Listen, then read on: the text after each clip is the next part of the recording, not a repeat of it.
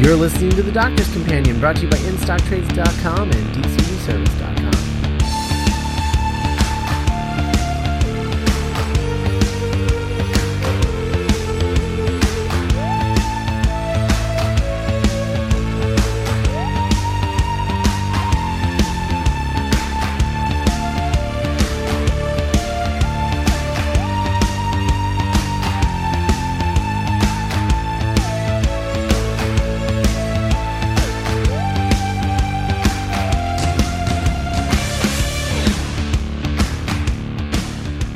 Hello and welcome to another episode of The Doctor's Companion. I'm Scott Corelli. And I'm Matt Smith, but not that Matt Smith.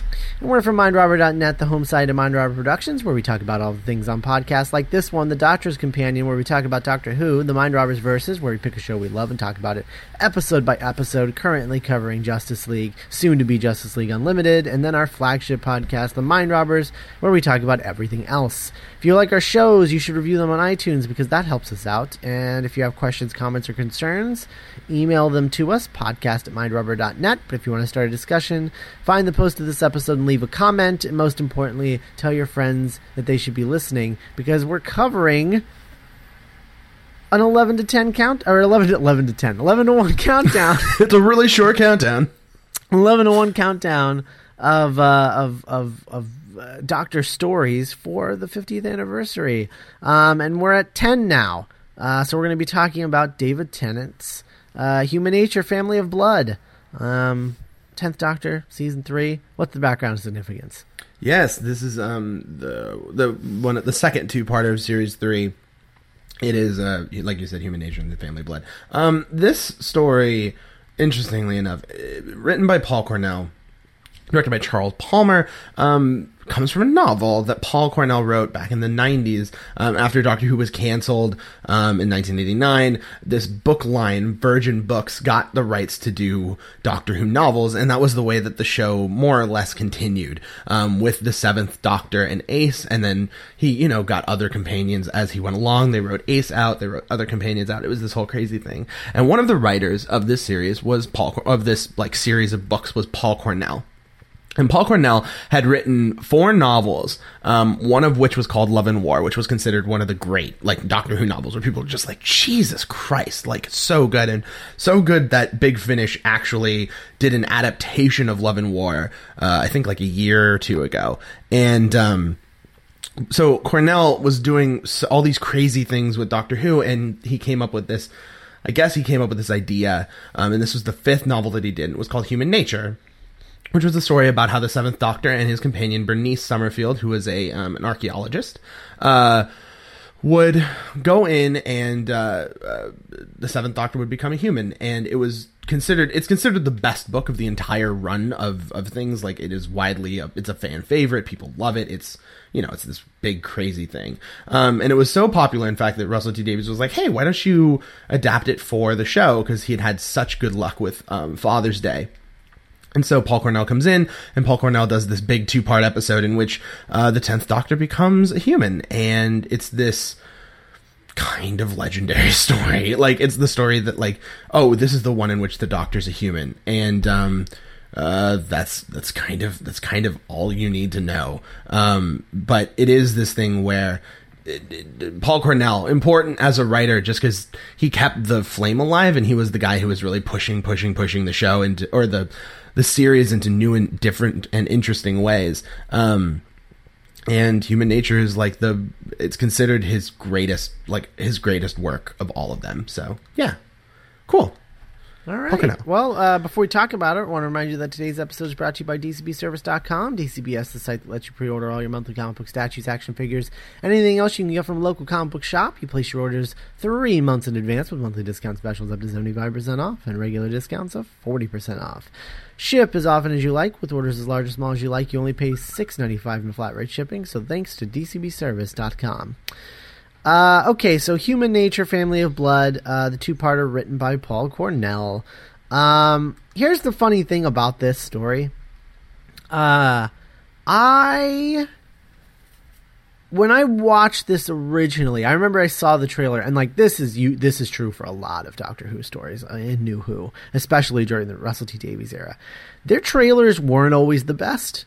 Um mm-hmm. and so I would watch the trailer for it and I would just be like uh, okay, the, the the doctor in a at, at a at a school in the in the in the early 1900s and there's um weird people. It's like a home invasion thing. Oh, okay. I just like I I was just like oh god I am not looking forward to next week and I and I and I'm if I'm not mistaken I don't even think I watched it right away like mm. that's how much I was not looking forward to it I think I waited because once I realized it was a two parter I was even I was looking forward to it even less um so I finally got around to watching it, and I was like, I you know, I got through the whole thing, but like the Family of Blood was really uninteresting to me, and I was just like, what? Like every time they would show up, I would just be like, what? I just there was something about them that I just really didn't care for, um, and just found boring or whatever. But I liked the stuff where where the Doctor was human. I thought that was really interesting, and of mm-hmm. course, the way they pay that all off at the end of the series is one of the most spectacular payoffs I think I've ever seen on television. Um, but uh, watching it every time I watch it, I find more things that I like about this story. Um, because in a lot of ways, in a lot of ways, this is kind of an anti Doctor Who story. Um, mm-hmm. just because like the doctor's a human and it's very it's very ho hum about everything. Like it really is. Um and i mean it's dramatic in the second half but the first half is very like very like just kind of doldrummy ho hummy um it, but like every time i watch it i just appreciate it more and more and the way that it's constructed like the way that this is put together the use of the dreams and martha running back and forth from the tardis and learning bit by bit that that martha is not affected by this whole thing at all and and that she's just a really good actress um is really great. And just just like the running joke with like her not knocking and um all of like the racial stuff and then the doctor uh, like uh, approving the beating of a young boy. Um like all of that stuff is really great. I just love it. But i find that the more i watch it the more interesting the family of blood are as uh, a villain. Because the way that he uh, the way that cornell pieces out uh, the details of them um, about how they work, what they want, what their deal is. Uh, he does it in such a subtle way, and and he really just like just gives you a piece here and there. Um, it was all like I, I don't know if it just went over my head the first time I watched it, or I just didn't hear it, or what. But like the more I hear about it, like the more interesting it is. Like the idea of these of the this family uh, species that can like take like uh, possess other bodies and but they can only exist for 3 months which is why they want the doctor because uh, time lords can you know live forever and so they want to live forever and just it's really great and gives a great reason for him to want to or to need to turn human. Um, and the the fake out of uh, turning John Smith human off camera is really ballsy dramatically, I think, mm-hmm. because I mean, rules of drama would tell you, no, no, no, that's a thing you need to do on camera. Um, and he just, he just totally just like burns it off camera. Um, which is really, uh, a really ballsy way to tell that story, I think. Mm-hmm. Um, and it's just, I think it's just expertly done. And John, like, John Smith, it's like, it's amazing how much you love the guy like despite everything, you know, you like mm-hmm. you really feel bad for him. Um, even though he's not a real person. um, and it's just it's it's oh, it's just it's phenomenal. It really, really is. Um, yeah. I, and I think like every time I watch it, I like it more and more. And watching it this time, I really think it's in my, um, it's it's it's got to be in my top five of Tennant stories. I think. Oh yeah, Um, without a doubt. it's so good. It's Yeah. so good. Yeah, that's where I mean that's where I would put it because I was uh, watching it again.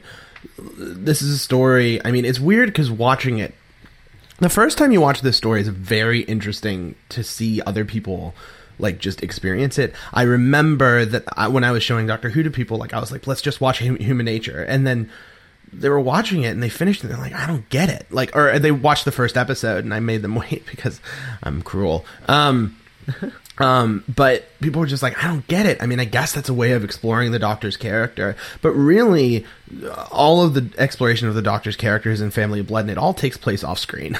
like, it all takes place with the Doctor actually not being present. Um, which I think is incredible because the Doctor doesn't exist in the first episode. There is no Doctor. Um, he's only in apparitions basically uh, because that opening teaser is just a dream it's not actually uh, actual footage technically speaking i mean i you could argue it is but i don't um and looking at it um this is the story that really blew me away the first time where i didn't realize this was a two-parter and like I'd been so good about knowing which ones were two parters and, and and I was watching it on DVD and I was just like binge watching it, binge watching it, binge watching it. I knew that Blink was coming up and I just I guess I just wasn't paying attention. And when they're at the the dance at the end of the first episode, like the family rolls in and they're just like Wah! you know like they're just like really intense and and they gra- like and it looks like because everyone's everyone's in place you have the kid there you have the doctor there like all it would take is the kid to throw the doctor the watch. And he opens the watch and the doctor is back. That's all it would take. And i remember watching it and just being like so that's what's gonna happen. And then they just grab the two women and they just go choose credits. And i remember screaming in my dorm room when i was just like what? Like I was, I was, I was, I was blown away that they'd managed to convince me that it wasn't going to happen, that that was wasn't coming, and I was just like, I mean, I have to go through this again. I have to go through more of this, and like the first time I watched this, the little kid is just so annoying. Like you're just like, stop stealing, like stealing, stealing is bad, but. I remember watching it and just like being just bowled over by how good it was. And every time i watch it since i love it more. Um mm-hmm. and i just i can't i just can't get over how ridiculously good it is. I know that there's people who say that blink is the best of this season but for me like it's this story and it has to be this mm-hmm. story because it's one of mm-hmm. it's it's so good. And as an acting showcase for david tennant like he's not the doctor in this at all. John smith is a brand Anthony Stewart Head. Yeah you can really He's totally doing an Anthony Stewart Head impression. Like it's his whole vo- his cadence and everything. I was like, is that Giles? What's going on? and tweed so and everything. strange. Yeah, yeah. And, and it's and it's amazing to watch him just go through all of the paces of this character and how there is this thing where the doctor's indistinguishable from John Smith when the doctor returns at the end of Family of Blood because, you know, John Smith is technically him, like he still has all the memories, he can just call it up and be that person. Uh, But the difference is that he's not a, that he's not that person. And I think that that's what's really interesting about this is like I realize that all the stories that we're talking about, or most of them within this countdown, mostly involves some sort of like ethical dilemma for the doctor in some way, shape, or form. And like a really big ethical dilemma. In the last one, it was, you know, the genocide of the silence. In the next one, it'll be the genocide of mankind. Um, but this, um, this looks at something that's very small, which is this idea of, um, is John Smith a real person? And watching it, like I can't argue that he's not because this is a guy who has a backstory. Is it a fabricated backstory? Yes, but he has his loves and he has his fears and he has his desires and his wants and the things that he hates. And all of those things actually make a person. Like that is the thing that makes up a person. So when the when John Smith opens that watch, he actually commits suicide. Like that is the end of him as a person. And the other person whose body he was ta- who was just kind of loaning out takes it back, and that that ca- that guy ceases to exist.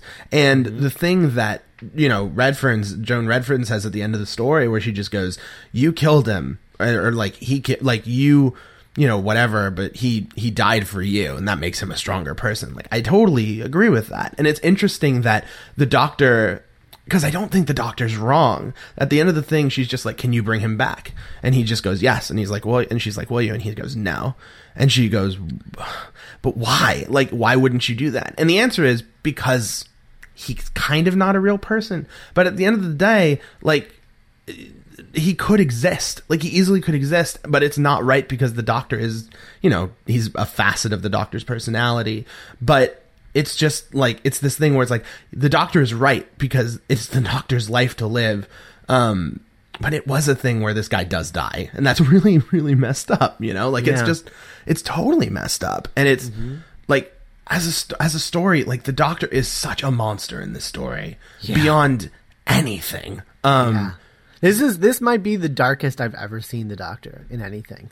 I, don't I can't disagree. Like because my go-to would be Waters of Mars, but even then Waters of Mars was not this. Whereas this is like this is like a guy who shows mercy and when the mercy goes, like he just he locks people in immortality forever and he denies this woman who showed him a tremendous kindness.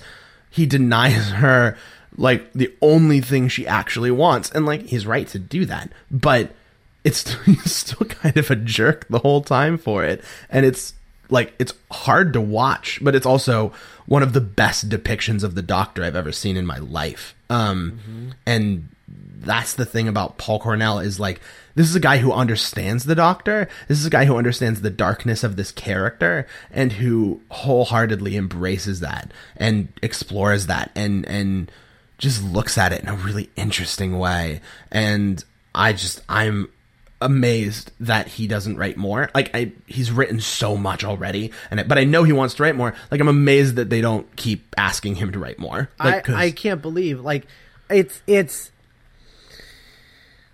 I, as good as his stories are like it would be believable to me that he wouldn't be capable of doing uh, stories to this level every single series Mm-hmm. um so like but like why are you not bringing him back every other year like why Yeah. is that not a thing yeah, it doesn't make any sense. Like he wrote two of the best stories ever produced in the New Who era, mm-hmm. and you never bring him back again. And we know for a fact that he wants to come back. He has told us to his to our faces that he wants to do another one, um, and that he was desperate to write one for Matt Smith, but they never invited him. And it's like, ugh, ugh. yeah, yeah, and it's such a it's a shame. It's a shame because then you look at it and it's just like, look, all right, Stephen Thompson, let's do this. Stephen Thompson, he's all right. He's mediocre. He's bland. But like, do you really like? He doesn't have a take on the Doctor that's more interesting than this. Like, no one does. Like, I mean, it's that that's the truth. I mean, and Paul Cornell not being able to do that is is is a bummer. I mean, like in in their defense, after Human Nature, like Human Nature was like the peak of Paul Cornell at Virgin. After that, like he kind of tapered off in stories and wasn't doing stuff that was nearly as interesting. But it's the sort of thing where this guy's so creative and he's got such a specific vision that I can't imagine it not being worth exploring. And I can't like I can't imagine it being so expensive as not to do it because that's the Moffat reasoning for not hiring, you know, novelists is because they don't have television experience and they write things that are too expensive.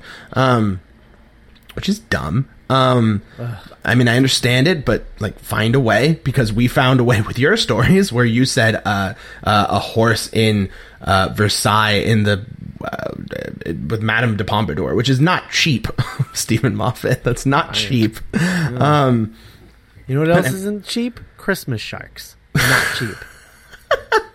Not cheap. Cheap, cheaper than those Thanksgiving sharks. I'll give them that though. That's Um. So yeah. So no. This is this is phenomenal. Um. And it gets better every time I watch it. And I'm Mm-hmm. Oh, absolutely. just so so impressed by it. So impressed. Um, also uh, worth worth stating uh the trailer for next time after human nature before family blood is impossibly good um just where you're watching it you're just like i remember watching that trailer the first time and being like what the hell like Yeah. what are, what are what are they gonna do like i and because the cliffhanger had completely caught me by surprise the first time i saw that i was like where is this going? Like, what what could happen? Like, what anything? It was nuts, man. It was unreal. Um, so good, so good. so good. Um. And uh, and and what's great is like the next time that we talk about a tenth Doctor story that isn't the 50th anniversary special is the next episode. Um, Yeah. Blink. So Yeah. Yeah. uh, so yeah, that's uh, something to look forward to, I guess. Mm-hmm. Um, all right, so before we move on to the Tenth Doctor ebook, uh, this reminder that today's episode is brought to you by InStockTrades.com. You can purchase any paperback, hardcover, omnibus, absolute edition, graphic novel collection, 35 to 45% off, plus new release specials of 50% off every week. And remember, all orders over $50 get free shipping. So thanks to InStockTrades.com. Go there and uh, and pick up uh, some Doctor Who IDW comics uh, for the 50th anniversary sale. Um, 40 45 percent off Doctor Who comics. Uh, that's a that's a bargain. That is a bargain. So uh, go to instocktrades.com and, and and order some stuff. Um, okay, so we're talking about the mystery of the haunted cottage by Derek Landy. This is the tenth Doctor uh, ebook that we've been talking that we've been talking about this series of ebooks that they've been doing. This is the penultimate one. Um, it is uh, okay. So here's the thing. I hated this title when I heard it, The Mystery of the Haunted Cottage. It just sounds so stupid. It doesn't even sound like a Doctor Who title. Uh, turns out it's uh, not a Doctor Who title. Um, and uh, and this story was uh, freaking spectacular. Um, this was hands down, without a doubt, the best one that they've done for me. Um, this this this does not even remotely come to a surprise from Matt, who probably got a chapter into this and was like, "Oh, Scott's gonna love this." See, okay, Uh, let me stop you. Hang on, hang on. Because I read the synopsis of this when it was announced, and I was just like, Scott's gonna love this. And then you you read the title, and you didn't read what the synopsis was, and you were just like, meh. Meh. Yeah. And I was just like, oh, buddy, you got a whole thing coming to you when you figure out what this story is. Like, uh, yeah, I didn't read the synopsis. Um, it's weird that you did because uh, trailers. Um, yeah. Well, yeah. It happened. I don't I don't remember why I read that that synopsis, but I did, and it was cr- like probably to find out who the companion was. probably, probably. Um. So so uh, so yeah, I had no idea what this was about, and uh, it turns out it's it's sort of like a like a like a like a uh, not not not a sequel to the Mind Robber, but sort of like an offshoot of it, a thematic offshoot of it. Yes. Um. In which uh, uh, Martha and the Doctor land on um, this planet uh, that it comes out of nowhere, and it is modeled after a. Uh, uh, a children's detective novel series that uh, Martha read as a child, sort of like a like an Encyclopedia Brown boxcar children kind of series. Yeah, like Hardy Boys and stuff. Oh, yeah, yeah, yeah. right. Um, and uh, so they have to figure out like why these books are existing for realsies. Um, and it turns out there's like this godlike entity that created this this world and then starts pulling all of these other uh, books that Martha has read out of her brain and starts using them for real. So like you get you get references to Alice in Wonderland, Rapunzel, Harry Potter, The Shining, like it's ridiculous. Um, it's so freaking good. Uh, my only qualm with it is that it ends really abruptly. But other than that, other than that, it is hands down the best one because it's the one that did the most interesting thing. Um, Yes, it- oh, yes. it's spectacular. It's Yes. spectacular, and like uh, Landy's voice for the tenth Doctor is spot on. His voice for Martha is spot on. Um, like I'm just reading this, and like every time the Doctor went on this long diatribe and dialogue, I was like, "Mmm, tenth Doctor, love it." Um, so good. Uh, this was this was spectacular, absolutely spectacular. Yeah. See, I, I agree with everything except for the tenth Doctor voice. I felt like um I felt like Landy was writing the eleventh Doctor, which is weird because I tried I tried so hard to fit it into the tenth Doctor's voice, and part of my part of my issue with it was I really wanted like I like the tenth Doctor being as wordy as he is, but at a certain point I was like, okay, can we maybe pull it back a little bit? Like I just wanted him to pull it back a little bit, just because there were so many words, like all the time, and I was like, I don't remember the tenth Doctor being this verbose. Um, Oh, he talks constantly. Talks constantly, yes, but like there was just there was there was like four too many monologues for me, just like four too many. um, uh, but, but looking at it, like it's really, really well constructed, and watching the Doctor figure out what's going on while Martha tries to figure out what's going on was really, really, really interesting. Where she's just like, "I'll bet you it has something to do with that," and he's just like, "No, that's just because this is a bad story." And I love that, like you're reading this and and you're just like, "Man, this like the the the the Trouble Seekers, this this series that they've kind of dropped into is just rubbish. Like it's just so rubbish, and you're just like you're just like I don't like I don't I don't like I love that he knows that it's rubbish and he doesn't even try to make it good. He's but he but he comes up with like a kind of a cute little narrative where I was just like, you know, I could buy that this would be a series that children would read. Like I would buy it as that. Um and he tosses it away in a Doctor Who novel, like or a Doctor Who ebook of all things, and I'm like, ah, good for you.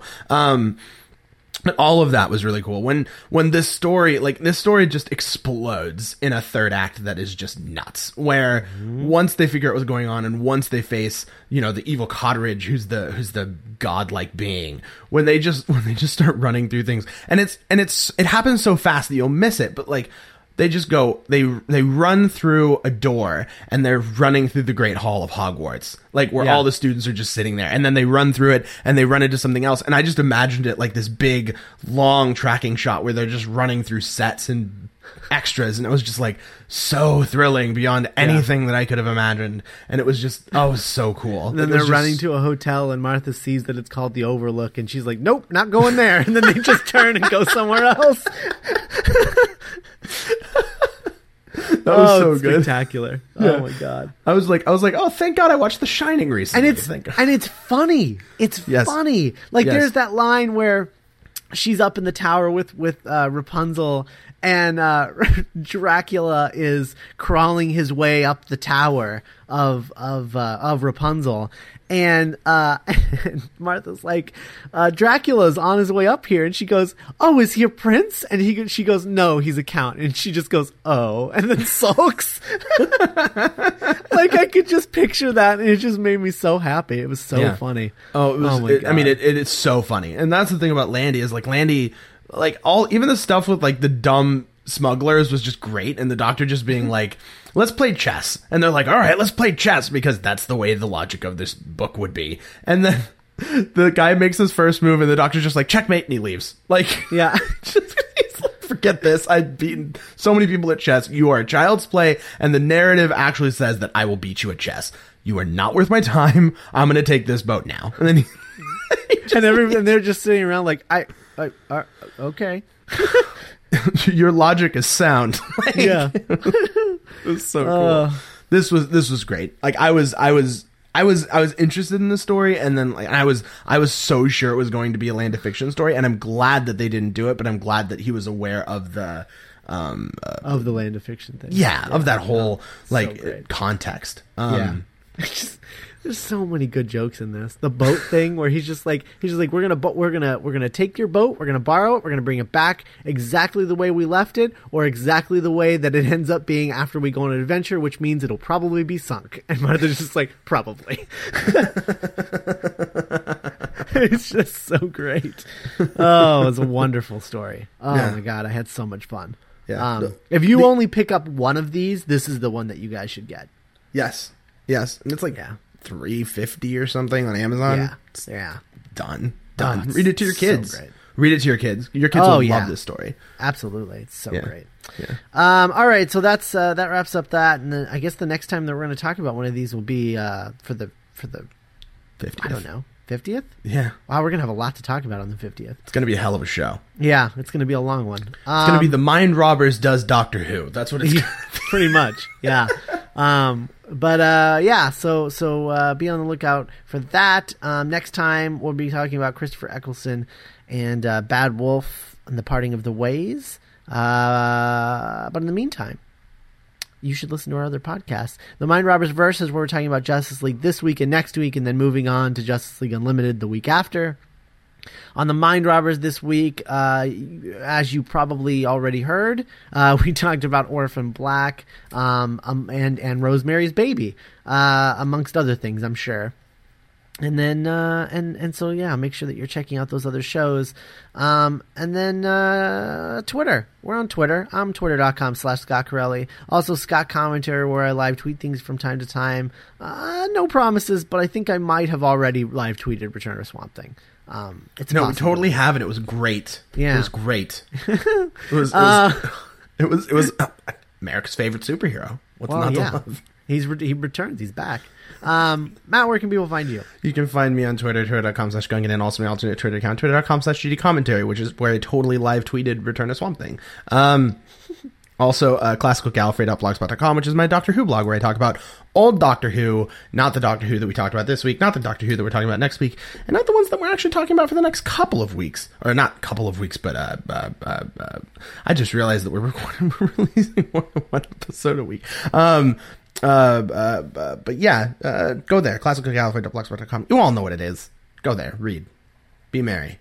True story.